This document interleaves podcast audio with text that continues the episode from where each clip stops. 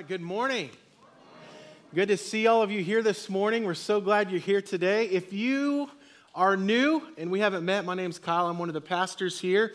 And we are wrapping up our series in the book of Acts. And the name of the series has been The Early Church. They were faithful and fruitful. And so, uh, if you got your Bibles and you want to turn with me to Acts chapter 28, we're going to be looking there, kind of working around there. But special thanks to Adam the last couple of weeks, doing a great job bringing the messages and kind of setting us up today.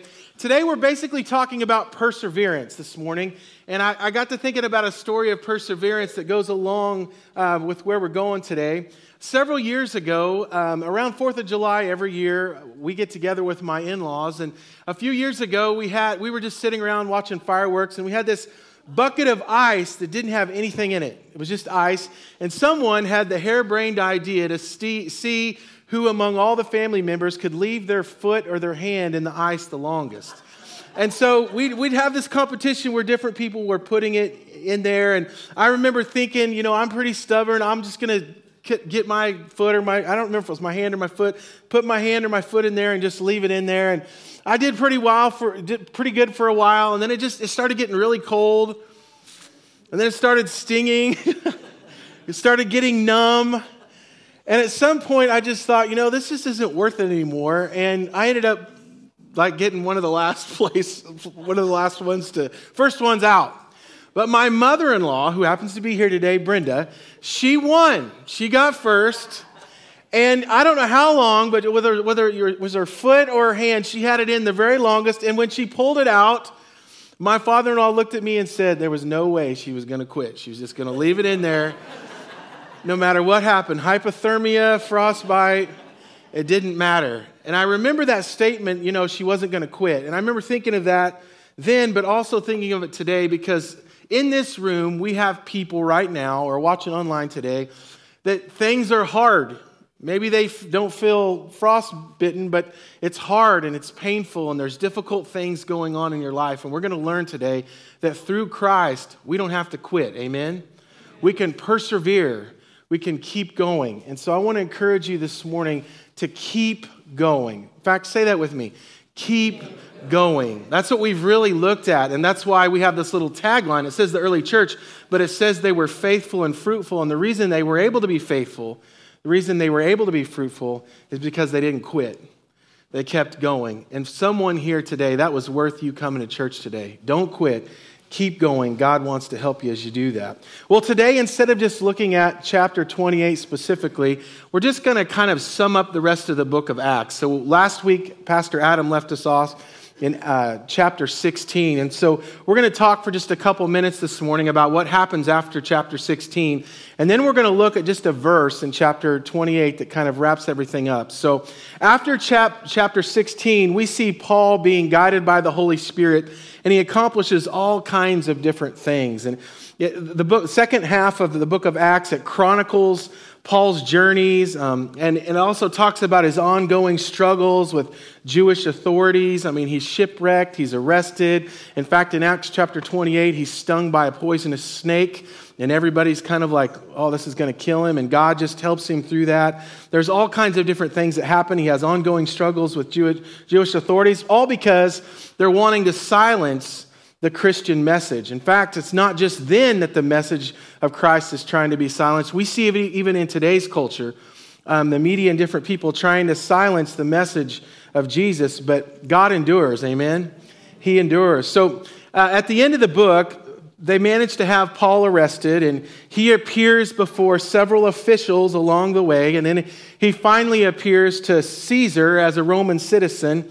And then this is how the book of Luke ends the book. Um, and it's Paul waiting in Rome for trial. Now, how many of you um, will Google the end of a movie or read the last chapter of a book? Does anybody do that? Okay, a few of you do. I do it. My wife thinks it's stupid. Why do you do that? You're re- I don't like the suspense. I just want to know what's going to happen before it happens, right? I don't know why I'm that way. I guess I'm the only weird one here. But in Acts chapter 28, all these things take place. Paul's overcome all this stuff. We see Christian martyrdom. We see all kinds of different things take place where, despite all the pain and the hardship that's going on, Paul and others in, in the book of Acts, they persevere and they proclaim the message of Jesus. But how Acts chapter 28 ends is kind of like you ever watched a movie and the end is like, that's it? And sometimes it'll set up for a part two or something. Well, here's what we see in Acts chapter 28, verses 30 through 31. It says, For the next two years, Paul lived in Rome at his own expense, and he welcomed all who visited him, boldly proclaiming the kingdom of God and teaching about the Lord Jesus Christ. Let's read it. And no one tried to stop him. And yet it just kind of ends like that. He's on trial, he's, he's still proclaiming the message of Jesus, and then the book ends. And I got to thinking about that. What happened the two years that Paul was on house arrest, these two years that he's sharing Jesus with other people? Well, one common theory is, is that during those two years that Paul was under house arrest, he, he writes the prison epistles. The prison epistles were four books in the New Testament that he writes while he was arrested Ephesians, Philippians, Colossians, and Philemon. Ephesians, Philippians, Colossians, and Philemon. Say that with me. Ephesians, Philippians, Colossians, and Philemon. Say that five times fast. But it's during his house arrest where you think his dauber, so to speak, would be down, where you would, you would think that he would just kind of go in the hole mentally. It's during those times where he's facing the most persecution that he writes four books of the Bible. And then we see not only that he's in prison and that he's also writing these books, but we also see in Philemon chapter 1, verse 22, that he's hopeful that he's going to get out. Listen to this as he's writing. He says, One more thing. Please prepare a guest room for me. Let's read it. For I am hoping that God will answer your prayers and let me return to you soon. So, despite all these things that are going on in his life, Paul is staying hopeful. And not only is he staying hopeful, but he's writing encouragement to these different churches and telling them that, to persevere. Well, following his, his release, he eventually gets released for a little while. He makes several trips and he writes First Timothy and Titus, and there's different um, versions of what happened next because we don't know for sure. But what we do know is Paul continues a theme that we really see throughout the whole book of Acts. And it's simply that the proclamation of the gospel doesn't stop just because times have gotten difficult. Aren't you glad? In fact, let's read that together. The proclamation of the gospel doesn't stop just because times have gotten difficult. Now, I know somebody who wrote a book that happened to go along with this, that what we're talking about. He happens to be our associate pastor here. And if you'd like to buy a book, he said they're $50 a piece. I'm just kidding. But here's what Adam actually, Adam was on sabbatical when he wrote this book several years ago, and it goes along with the book of Acts. It's really helpful. And here's what he, Adam says He says, That's what strikes me most about this first generation of the church. They never stopped praising God and sharing the gospels, gospel. Prison didn't stop them. The threat of death didn't stop them. There was a burning passion in their hearts to tell others about who? To tell others about who? About Jesus. In fact, he goes on, he says, There is no telling how many soldiers, I love this, there's no telling how many soldiers came through thinking they were holding Paul captive, but in reality, Paul was holding them captive. Man, talk about a circuit breaker. Even when he wasn't sharing Jesus directly with them, they had to sit there and listen when he taught others that came to visit. Man, how many times when we go through things, as I mentioned earlier, there's too many of us in here, somebody listening online, you're going through something right now. Could be financial, could be physical, could be a spiritual deal. Could be loneliness, depression, anxiety. It could be something. Maybe it is even a sin that you need to confess and repent of. But many of us, we go through things, and when we go through things, in fact, I would just ask you right now, to, for maybe not everybody here can think of something, but I would assume most of us can. And I'm not trying to bring it back up, but as I mentioned that today, is there something on your mind right now that's kind of troubling you in some way? If you can't think of anything right now, at some point, you can. And imagine, despite this hardship or this trouble that you're dealing with or you're dealing with now, imagine saying, God, use this thorn in the flesh, use this struggle, use this thing to bring about your glory. I mean, that's essentially what Paul's doing. He's arrested, he's in prison, and he's sharing his faith with others. And he has this captive audience. Philippians chapter 1, verse 12, we said one of the prison epistles, one of the epistles that Paul writes while he's in prison was, in Philipp, was to Philippi, the church in Philippi. And listen to his attitude here.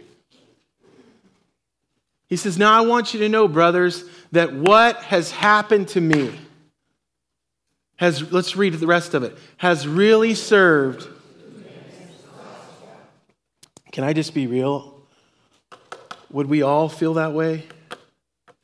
That what has happened to me, if I'm writing it, Kyle's writing it, what has happened to me stinks. I need out of here. Somebody write the senator, I didn't do this. I'm not guilty of this. Pray for me, right? He says, Listen, I want you to know, brothers, that what has happened to me has really served to advance the gospel. And as a result, it has become clear throughout the whole palace guard and to everyone else that I am in chains for no reason, but I am in chains for Jesus. He says, Because of my chains, most of the brothers in the Lord have been encouraged to speak the word of God more how? What? Because of my pain, because of my suffering, because of my situation, because of my circumstances, because this bad thing, right, on earth perspective has happened to me, some good things have happened because of it. In fact, it has encouraged, it has encouraged other people to speak the word of God more courageously and fearlessly. Can I just say this? I don't believe that God causes pain, but I do believe that God uses pain. And painful stuff sometimes has a purpose for more than what we can just see on the surface. Which brings up this question that I was thinking about this week as I was preparing. Do we stop being the people of God and proclaiming the message of God when things get tough?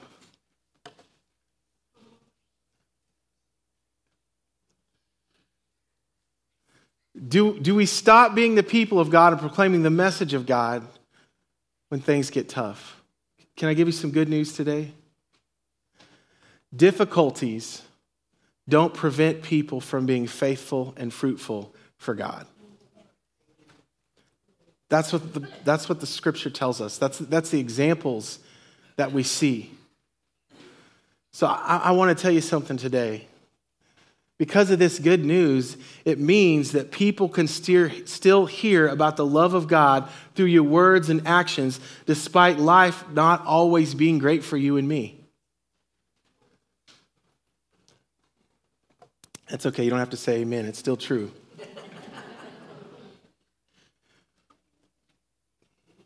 people can still hear the love of God through your words and your actions, despite life not being great. Someone needs to hear that today. Can I tell you this morning that there are people out there who are going through, because here's what the enemy likes to do. When we go through something difficult or hard, we like to think, or the enemy tries to get us to think, that we're the only ones no one can really identify. But we read throughout Scripture that Paul and different people write listen, you're not the only one. Your brothers and sisters all over the world are facing the same type of suffering and persecution as you are. We're not the first ones, right, to face trials and sufferings and different things. And I'm not trying to minimize anybody's pain or loss or anything like that. But I would encourage us today to realize that despite what's going on, God wants to use you, and maybe even to a greater degree through your pain. Now, I'll just be real with you. If I'm in prison, falsely accused of something, or because of my faith, there's a good chance I'm going to want to pout. But Paul, he doesn't pout. He starts writing scripture. He writes to four different churches, right? Some of us have heard Philippians 3:14 or 3:13 that says, "I press on toward the toward the heavenly prize." Uh, Philippians 3:10 says, "I want to know Christ and the power of his suffering and identify with him in his resurrection." In Philippians chapter 2, verse 5, he says, Your attitude should be the same as Christ Jesus. He's writing all of this in prison, facing difficult situations. In Colossians, he, he talks about purity and not having any a hint of sexual immorality among you. He's writing this while he's in prison. In Ephesians chapter 5, verse 1, he says, Be imitators of Christ. He's encouraging, he's imploring, he's doing this from his jail cell.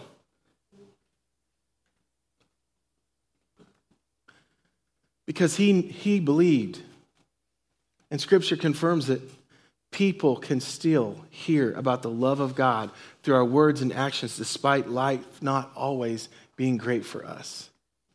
So here's the question with that Are we letting God shape our hearts and our attitude about our troubles? Or are we letting our troubles shape our heart and attitude? Come on. Are you letting God shape your heart and attitude about your troubles, right? Paul was letting the Holy Spirit, because see, here's what happens, right? Some of us know this, maybe some of us don't. When we invite Jesus into our heart, not only does he save us from hell and we, we spend eternity in heaven, but also what he does is he puts his spirit inside of us that's filled with love, joy, peace, patience, kindness, goodness, gentleness, faithfulness. Faithfulness. Say that with me. Faithfulness and self control. And when He puts His Spirit inside of us and we spend time with Him and we fan that flame, the Spirit inside of us, and it starts to grow inside of us, He starts to shape our, the way that we think and the, what we say and the, the tenderness and the pliability of our hearts. And He even begins to shape our perspective about tough times. But it requires surrender, right? Now, don't point at anybody. But have you ever been driving with someone who's not driving and they tell you what to do the entire time? Please don't point at anybody. Now, I like to say that my wife likes to backseat drive, but here's what I'll say in her defense. If she's driving, I do the same thing. right? Because the reality is, is that we want to be in control, don't we? We're wired to want to be in control. We don't like it when somebody else is, is in control. And a lot of times, the reason that we don't like being in control is because we don't trust the one that's in control. But, folks, we can trust Jesus. We can trust Him. We can trust Him when He whispers in our ear, Listen, I know you want to hold a grudge, but you need to let it go. Listen, I know that you want to hate your enemy, but, but as you read my word and you confirm it in my spirit, you need to pray for your enemies. And when they keep hurting you over and over, forgive them over and over. Folks, we serve a God that is so powerful and, can consume us so much that He can begin to shape our hearts and attitudes about our troubles. That's okay. You don't have to say amen. I get it. It's hard. Some of you are in the middle of them. But that's good news today. We don't have to be negative. We don't have to be downcast. We don't have to fall into depression. We don't have to let anxiety take over. We can let His Spirit take over our lives. Listen to what Paul writes, again, from prison, right? To Philippi. He writes, he says, basically, look, I, I've had a lot of different things in my life, I've had a lot of different experiences. Um, my, my grandma lives in the nursing home now, and I'll go visit her. And Sometimes I'll visit with other people that are there too, like if they're down in the lunchroom or something. I love listening to older people talk because they have a lot more experience than I do. And you talk about somebody who's been through it all. I mean, Saul went from persecuting the church to proclaiming the message of God to being, you know, thought of greatly to being shipwrecked to being, you know, persecuted, eventually killed. He says, Not that I was ever in need, but I've learned how to be content with whatever I have. I know how to live on almost nothing or with everything. He says, I've learned the secret of living in every situation, whether it's with a full stomach, let's read it, or empty, with plenty or little. I can't play the drums or I do the drum roll. You ready? He's getting ready to tell us what the secret is. In verse 13, he says, For I can do everything through Christ who gives me strength. In fact, let's read those yellow words. Ready? Through Christ. Paul says, I've learned the secret, man. I'm not stressed.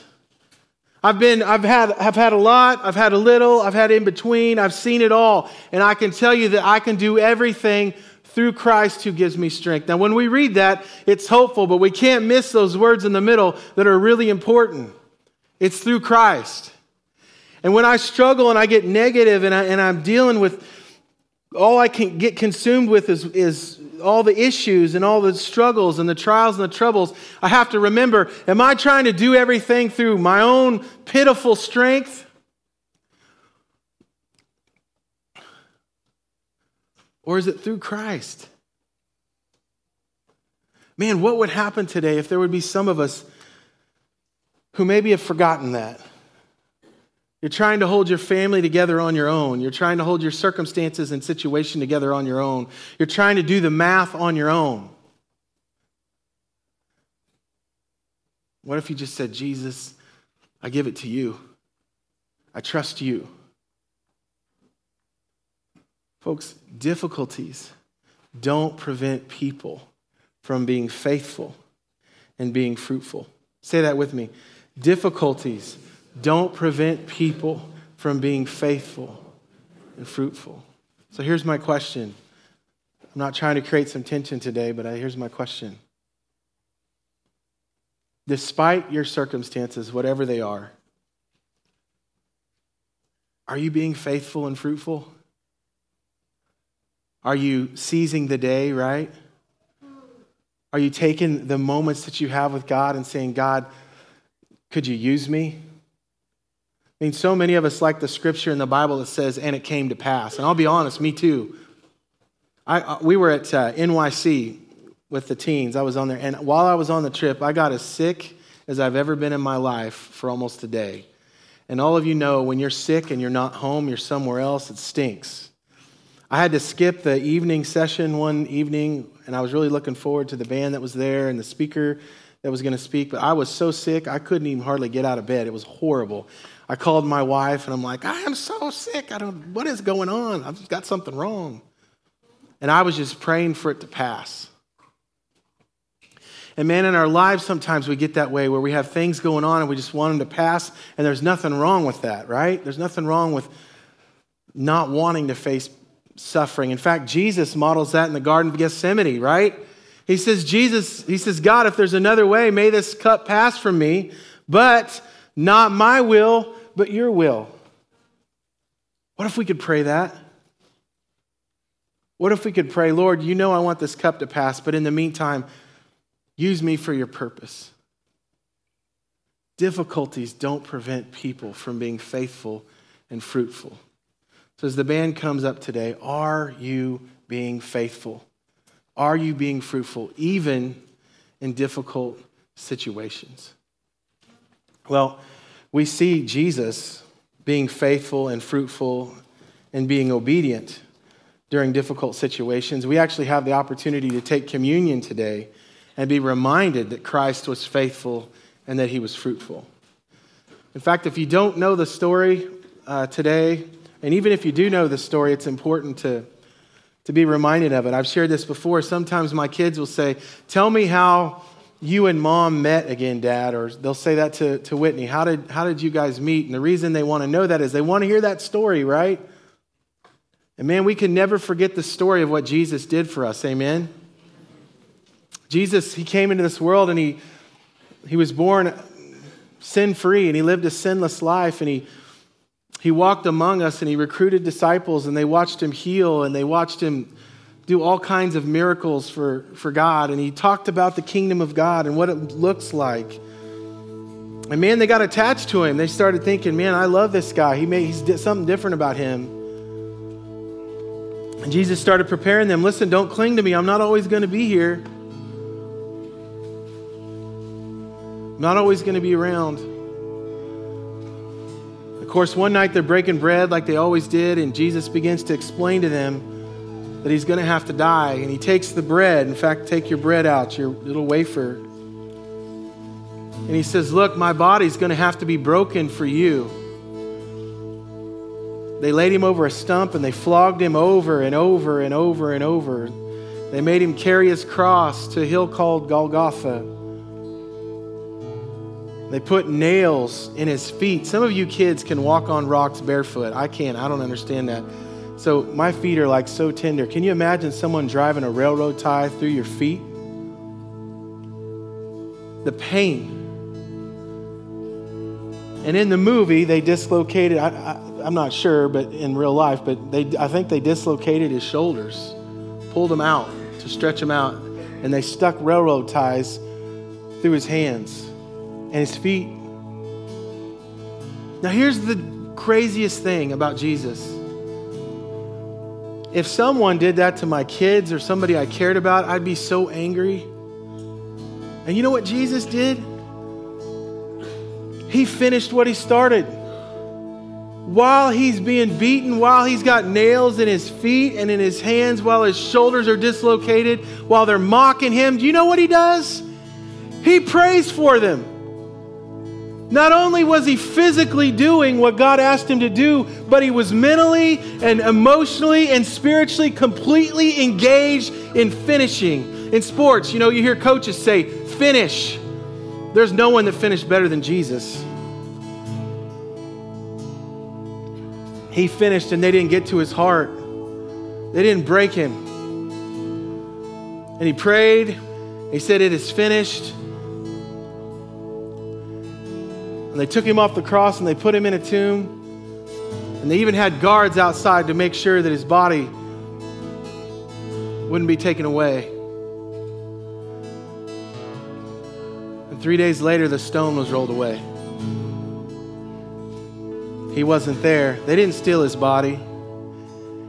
He raised from he raised to life. And because of that, we can take the bread and we can drink the juice and we can remember that Christ's body was broken and that his blood was shed and we can be thankful. Amen? So take and eat the bread, first of all, and remember that Christ's body was broken for you. Take the juice and be thankful and remember that Christ's blood was shed for you and for me so that we could be sin free. Let's stand together this morning.